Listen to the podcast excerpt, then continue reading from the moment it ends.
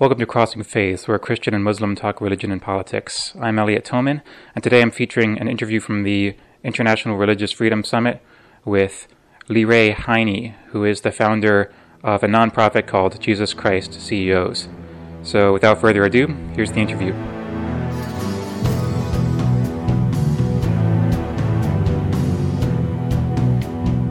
Okay, tell me if I'm getting your name right. Leray Haynes? Leray Heyne. Leray, well, I got it totally wrong.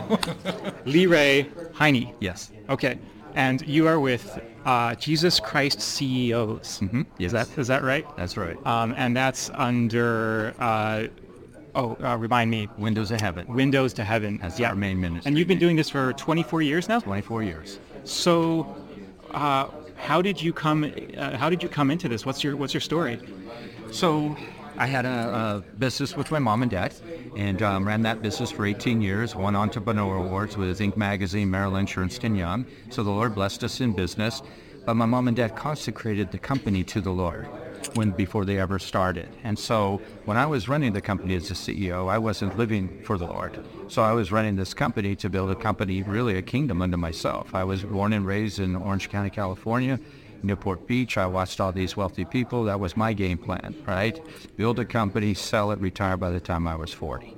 And uh, but mom and dad had different plans and different ideas, and uh, and so they would always pray, Lord, do whatever it takes to bring Leray into a personal relationship with you. And so uh, they, the Lord answered their prayers. And um, and little by little, he started dealing with my first loves. He showed me in year 15. Um, Teresa and I have been married for 42 years, but in year 15, we couldn't have been further apart. Um, um, business was just soaking up everything I was running and building this kingdom, and so the Lord starts putting His hand on that and stops all the growth, all the prosperity of that business, and um, and started dealing with me and um, things got desperate. Marriage was falling apart, business was falling apart, and I turned to the Lord. Um, I had given him my life, you know, as a young boy, probably seven years old, but I wasn't living for him. And um, and so I came across the scripture. Uh, my mom used to always uh, come into my office and yell at me, "You need to read God. I want my company run this way." And I said, "Well, I try. I don't understand it." She goes, "You need to try again." And um, so I, um, I'm desperate. So I open up the Bible one morning and I come to John 14, 26. And it says that the Holy Spirit will teach you all things and bring to your remembrance the things that I've said to you. And don't ask me how, but I understood Scripture for the first time in my life. And I didn't know who the Holy Spirit was, but I understood this. That this, whoever this Holy Spirit was, they could teach me all things which meant business, the Bible, and my marriage. So I got up every morning, Elliot, and I pounded my Bible, and I said, you said, you said, you said, this Holy Spirit would teach me. I'm here, now have him teach me. And I did that for probably three plus years and started my morning like that. And the Lord answered my prayer, and He started um, teaching me. He started opening up the Word, and He started showing me what I call in business old way, new way. So really, the Lord revealed Himself to me through business, not a church. Uh, and um, that's what I was good at. That's what I love. That's where my passion. So He used it to speak to me. And I went through times where I call old way, new way. The Bible calls it putting on the old man, uh, taking off the old man, putting on the new man. Um, but I didn't know that at the time, and I just knew the Lord was teaching me a new way, and He would show me something that I did in business, how I acted, a decision I made, and uh, or how I was treating people. And He would show me things in the Word. This, this is how I want you to do it. And so I started learning that way. I understood, okay, he would give me a vision. If I just yelled at, you know, one of my team members, we had 250 employees, and he didn't like the way I treated him, he would show me in his words way I was supposed to treat them. Now I have to humble myself and go back and apologize and try to be different, right? And so he used the business to do that. And so um, in that process, my parents fired me, hired me back over an 18-month season. And then I had to learn to let the Holy Spirit lead the company in the last 18 months. And now I have grown and I'm ready to be the CEO to serve the Lord. And I think, okay, great, we're ready. Mom and dad's ready to retire. I'm going to now, it, it, the business is all going to be mine. It'll be my kids and we'll have this generational business. And that was not the Lord's plan. He brought it in. Once I got to that place where I thought I was really ready, he says, now I'm not going to use you with one company. I'm going to use you with thousands around the world. He closes our company down And uh, in a, radical way, the bank comes in and um, uh, gets a judgment to shut us down and take the company with our smallest line of credit that we had with the bank. The following month, I'm praying, and um, and I think I'm going to start a new company because now I'm ready. And that's when the Lord showed me, now I'm going to use you with thousands of companies around the world. And Windows of Heaven was. He gave me a vision for Windows of Heaven. And, um, and probably in, um, I think it was the year um, 14, we started building things called the Jesus Christ CEO Institute. Um, and then through the Jesus Christ CEO Institute, we equip other business owners online. They have business owners in probably 50 plus nations uh, right now online being equipped on how do I live in covenant with Jesus as an authentic disciple through communion with the Holy Spirit. Phase two is then how do I operate this company consecrated to Jesus through communion with the Holy Spirit, where the Lord can really and reign that company. We teach them and equip them that, and then they consecrate their company to the Lord. And now that's where the real work begins, right? Has how now how do I do this? That was the easy part, but now practicing that um, day in and day out through the pressures of business. And so we're equipping business owners to do that. So that's that's a quick little story of how I went for business, how I got into ministry, and where we're at today. And um, you're sitting here today, and um, really only our second or third time with the Jesus Christ CEO TV. It was um, in 2020, in the year of COVID. The Lord says, now we're going to build a state-of-the-art facility that will rival anything in the world. Um, and I asked the Lord, I said, why? Why are we doing that? And he said, because Holy Spirit said, because I want to have, I want to tell the world what Jesus is doing in business. Mm. And and then he showed me, he said, you know, CBS is never going to send 60 minutes to your door and say, hey, we're going to give you a 10 minute segment every Sunday so you can start telling the world what Jesus is doing in business. I go, yeah, well, that's not going to ever happen. And uh, he goes, now you understand why I need my own outlet so that Jesus can have his own mouth telling his people in the world what he is doing in business. Mm-hmm. I am one of those prophets. He revealed himself to me in business, and it had nothing to do with the business. Yeah, right. And uh, and and so we even started a program called "It's Never About the Business" because my mom would walk through the factory with me, and we would look at stuff, and we were being challenged and tested and and growing, and she would always shake her finger at me. She goes, "I told you, it's never about the business." So we started an episode called this uh, series called "It's Never About the Business," and we um, put the first ten episodes out there with people and who other CEOs have learned it's really never about the business when it comes to Jesus. He's doing something that's so far greater in our companies that surpass building the company. He just uses the company to do those things with us. Wow, I, I want to ask about that. Another thing that I'm curious about, though, is uh, my my initial thought about um, Jesus Christ CEOs is that it was maybe a, kind of like a fellowship or a coaching mm-hmm. group or something like that. But this is a it's a nonprofit and not a business, and it's uh, its model seems to be much deeper than that. Could you walk me a little bit like through what the structure of it is? How, how does it function? Yeah. So I was, I, I have to take you back. Um, when I had my business, I was also on the board of a large ministry. And we were trying to bring revival into the largest county of San Bernardino. So we were working with um, about 350, 400 churches in that area. And in year 10, the Lord brought it into it. And as a business guy, I don't like to lose. I like to win, and I put things in place to win. And the Lord shut us down, and I was angry. Um, so I went to the Lord and said, you know, you just exercise these. I was a business guy, but the board was, uh, the, all the rest of them were scholars and, and heads of, of large denominations and global churches. This was an all-star team. And the Lord just shut down this effort in year 10. And I was upset. And so Lord, I said, why? You just exercised us for no reason. We were doing good work. And um, the Lord didn't answer my question for, until about year five afterwards. And the Bible talks about how he is reconciling all things unto himself and building us up as a holy temple of the Lord, a dwelling place for God in his spirit, Ephesians 2.19 through 22. The Lord gave me a blueprint on that plan, on how he is doing that, and he gave it to me in a four-phase plan. And one morning he showed me, after he gave me this revelation, he showed me that we were doing back then, we were trying to execute phase three of the plan without executing phase one and phase two. We had an assumption we were already working that way.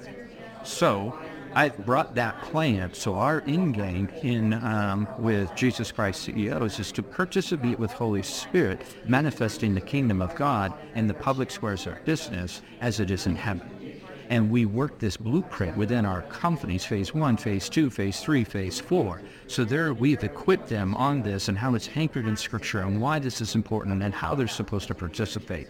So that's the where we're moving Jesus Christ CEOs, and we've had to teach them first, who are you? What is your calling? And you thought this was a pastor's job. But no, it's your job. It's not a professional minister's. It's not a missionary's job. All of us are called to partner with Jesus in our respective spheres of influence, giftings, and abilities of where he's put us. And so for us in business, this is our sphere. So we teach them that. We show them that. We show how the, the company is the Lord's community. You have to just, you can't just care about the company and the bottom line. You have to care about the Lord's community, right? And I'm sorry, and said, Lord, who am I to be able to govern such a great people of yours? When we consecrate these companies to the Lord, guess what? All of these people and all the spheres of influence in our company just became the Lord's. I have a responsibility now with that. And so we teach them that. Uh, so we become, we also ordain um, these business owners. Uh, we have, uh, you go to our website and see, we have a very long, what I call the road to ordination. We just don't ordain anybody. They have to have the company. They have to go through all this teaching. They have to go through observation that they're willing to, and show the community they're willing to live this way. And so we become really the church, the overseeing church of these business churches. And so from a, uh, from a financial standpoint, they're corporations or companies tied to our ministry. And so that's the financial aspect of how we're able to travel and do the things that cost money. Mm-hmm. Um, but we are that spiritual equipping team that, that, equips them to be what we call ministers of reconciliation or Jesus Christ CEOs at their companies. So it almost sounds, and correct me if I'm wrong, it almost sounds like you're guiding CEOs to become pastors of their companies. They have a, um, yeah, and I don't really use that term, but that is a good term for the average Christian to get. But what happens is, is I don't want the past, I don't want the CEO. I, I will use the term more, more priestly. They have they have a couple roles. They have a role of being an authentic disciple, mm-hmm. because Paul says, "Follow my life as a pattern." So we want their life to be a pattern of an authentic disciple. They have a CEO role. That is a different function, and they must function in that role they also have a priestly role. And they, they have a responsibility to Jesus to care for the people that the Lord brings to his company. And then they have an overseer role. So those are the four subcategories that we look at in their role as a, as a CEO. Uh, What's the overseer role? The overseer role is like um, in um, Acts 13 or Acts in Acts Acts 13 2 is the ordination part. It's a little further in Acts where the Lord tells his people, um, you need to um, you need to take responsibility for the uh, as an overseer of the church that the Lord put you over. Mm-hmm. And so the church we think of church as, as a building that we go to on Sunday, but the body of Christ is the church. Mm-hmm. It's not a building. And the church is um, called, the Greek word is ekklesia. Yeah. And that's two or more who gather. So when we have a, co- a company, a community, um, who are, are focused on a particular objective and purpose, which is Christ in business, that's an ecclesia. Mm-hmm. It just, but we think of an ecclesia as the place we go to on Sunday. Yeah. Right? But we're two or more. Yeah. Most Christian companies have one more, at least one more Christian with the CEO, at least just one. Mm-hmm. And uh, or they have customers, or they have vendors, or they have um, subcontractors, bankers, attorneys. Somebody within their sphere of influence is Christian. Yeah. Right. So that whether they work directly or indirectly, that's a community. That's an ecclesia. Yes. And we want, and but they've never seen it like that. Mm-hmm. And we're in this international religious freedom context, and it occurs to me that you know, in this sort of like spiritual role that CEOs are adopting under your guidance, they are accepting a certain spiritual authority or, or uh, responsibility, I should say, for people from all sorts of different faith backgrounds and mm-hmm. all sorts of different places in their lives and stuff like that. That's not just people who identify as Christians. No, no, when they, when they, when they, when they go through the equipping, they get what I call a greater revelation of Christ. And, and until they do that, they will never ever recognize that God sent them. He says, Jesus says that I have sent you into this world as the Father sent me, which means we have the same responsibility he has and that he had.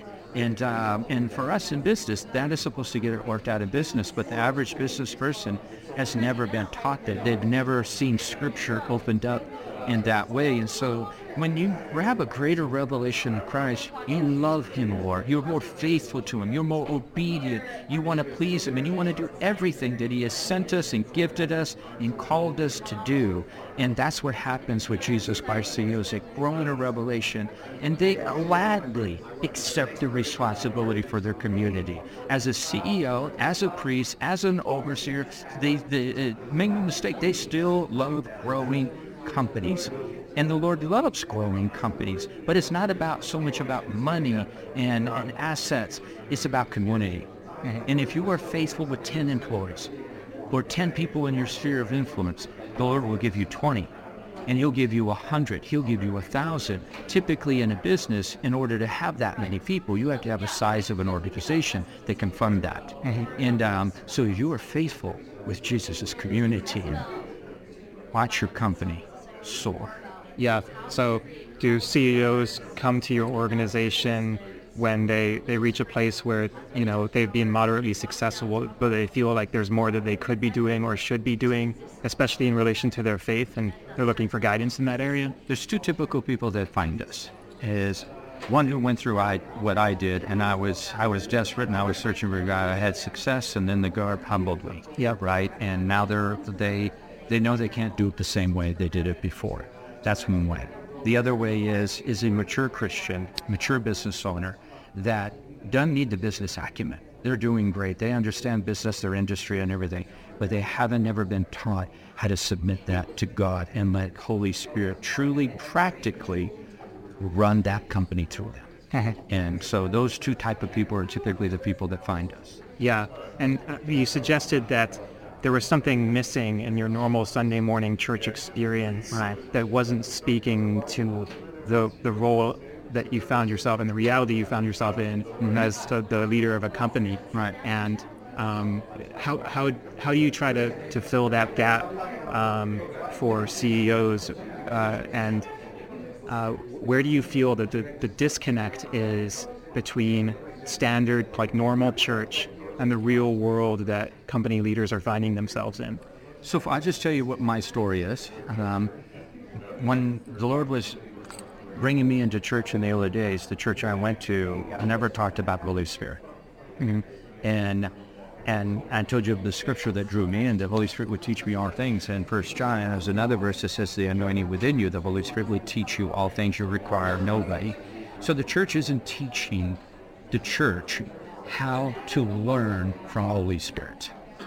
Right? They're wanting to be that avenue. They want to, the pastor goes out, spends 40 hours studying, comes in, gives a 30 minute message, hmm. and that person lets the pastor do that. They don't go seek any way on their own, right? And so that becomes the next piece is the Jesus Christ Institute, as far as I'm concerned, is a how-to kind of thing because I would listen in church on a Sunday, Elliot, and I was attentive. I was passionate. I wanted to know.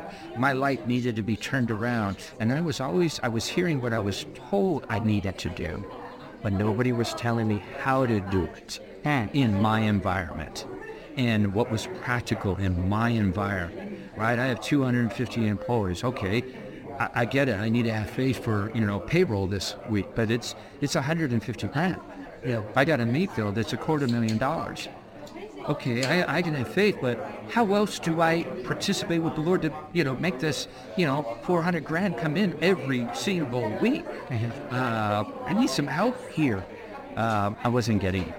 And, uh, and so the Lord taught me. And He taught me how to have faith. He taught me how to participate with Him and how to believe Him. Um, but it happened experientially through my business. So when we um, when we experience the Lord, see in our prayer closet, in our study closets, we'll have one level of revelation. But when you experience God, it says in Ephesians that the uh, that the the uh, the experiences of a gain surpass the experiential knowledge of God. And so when we take this knowledge and we experience the very living presence of God in that situation, whatever it is, it brings a greater revelation than we ever got in our prayer closet. We can almost say, oh, okay, I get it now. I see it, Lord. so, um, but we need that experience, as it talks about in Ephesians, to really bring a greater level and a deeper level of revelation and faith and love and obedience to to our knowing of Him. Mm-hmm. And for us in business, that's where that happens. Yeah, and you, and you use the term ecclesia. Yeah. And um, do, do, you find that uh, Jesus Christ CEOs uh, augments kind of the normal Sunday Christian life experience, or is it really its own kind of church? Um, we're still trying to get there.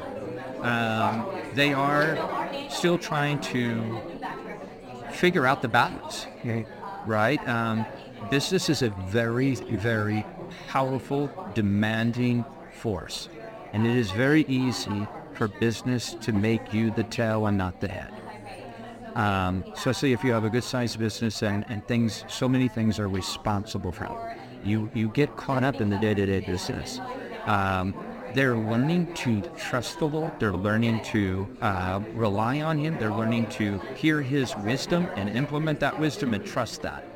The community where we're at today and, and our groups and, and across the country is transforming that community and equipping that community is our next piece. So we haven't, re- it doesn't look like a church. It looks like a business and it should always look like a business, but the culture of the company should look like the kingdom. Mm-hmm. Uh, do you participate in normal Sunday morning church experience yourself, or do you find that your direct connection to the to Holy Spirit uh, is a substitute for that, or, or, or yeah, there's, that there's no substitute for community. Yeah. Yeah, and you have to have community. It's part of the Lord's plan. I mean, the blueprint I told you about is community, mm-hmm. is that plan. But for me, I've become that pastor to all of these businesses. Mm-hmm. That's my church. We have hundreds of churches, business churches, ecclesias, mm-hmm. and my job is to equip the CEO. Their job isn't to go become the theologian. Yeah. My job is to equip them so that they can facilitate that.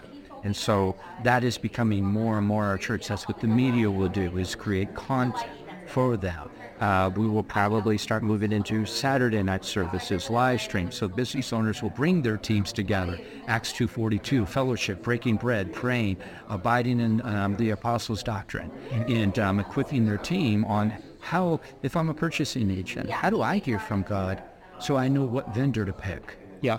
Right? If I'm the, you know, production um, vice president, how do I hear the voice of God so I know what person he told me to hire mm-hmm. for that job? right? We want our staff and we want our team having the same ability that this God has given us because he's promised it to every believer.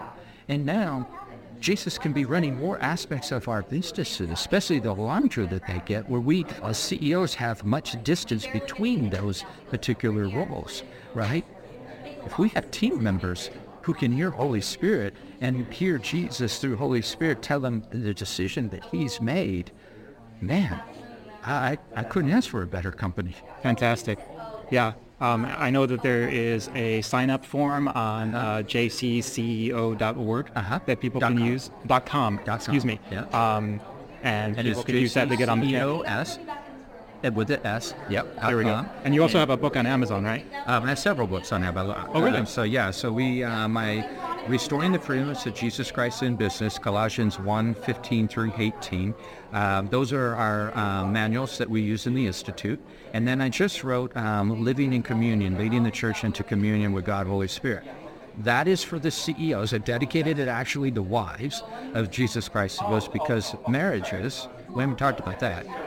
These business owners, whether man or women, that have made covenants with the Lord, their marriages have significantly improved. Hmm and because now they're living as authentic disciples.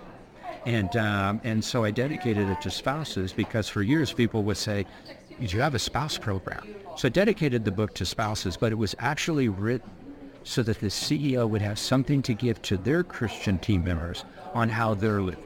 Yeah. And um, so living in community is really for the CEO that first tool for the CEO to start equipping um, their team members. Fantastic. That sounds like there's a little bit of it, or not more than a little bit of accountability within the organization to, to try to make sure that, well, you use this term authentic disciples. Yes. That the CEOs are being authentic disciples of Amen. Christ. And intentional about this blueprint. Yeah. Right? Don't don't don't make your covenants. Don't consecrate, and don't and just go back to your way you used to do it. Um, we're here for a purpose. We're very intentional, partnering with the Lord for what He's already doing. And He was wanting to reconcile all things, and that is the public spheres of business, and He wants His companies to be used in those manners. Well, I can see that this is keeping you very busy, Ray. I really appreciate that you took a few minutes Yeah. to tell me about your organization. I thank you for the privilege. Hi, it's Elliot again. Just a quick personal note about this conversation. I was very intrigued to learn more about uh, Heyne's endeavor because I found d- during my time in the evangelical church that I really began to wonder whether the institutional structure of the churches that I was engaging with were the best way to go about practicing the faith. And I think that a lot of evangelicals have had a similar experience where once they spend a certain amount of time sort of in the ecumenical structure of the church, the power hierarchy, the maintenance of infrastructure, the constant obsession with uh, with funds and with resources, uh, we we see a disconnect between the core, simple message of Jesus Christ and the increasingly elaborate infrastructures that apparently need to be involved in spreading his message. I think that the project that Leray is undertaking here is worth investigating on its own merits as a very interesting reaction to that. Because, and the questions I was asking kind of move in this direction. It really seemed to me like he is trying to create something along the lines of, of an, a reinterpretation of the church structure it, itself, an alternative kind of church. And he's describing a church in which he is acting as a, in a pastoral role to a flock that consists of business leaders. And while Jesus Christ CEOs itself is a nonprofit that is under the umbrella of another nonprofit, the structure of the church is built out of these companies that are then tithing their uh, profits to the church. And uh, I just found this to be a really intriguing model the more I kind of dug into it and figured out what he seems to be trying to do. And I would love to have more conversations with Leray and with especially uh, people who have been part of this endeavor to learn what their experiences and impressions are and to further explore this topic of what is something of an evangelical diaspora, people who have taken part in the evangelical church and have found it to be uh, somehow uh, shallow and are exploring alternative structures and concepts in order to express the faith that they hold so dear. And uh, with that, thanks for listening, and uh, see you next time.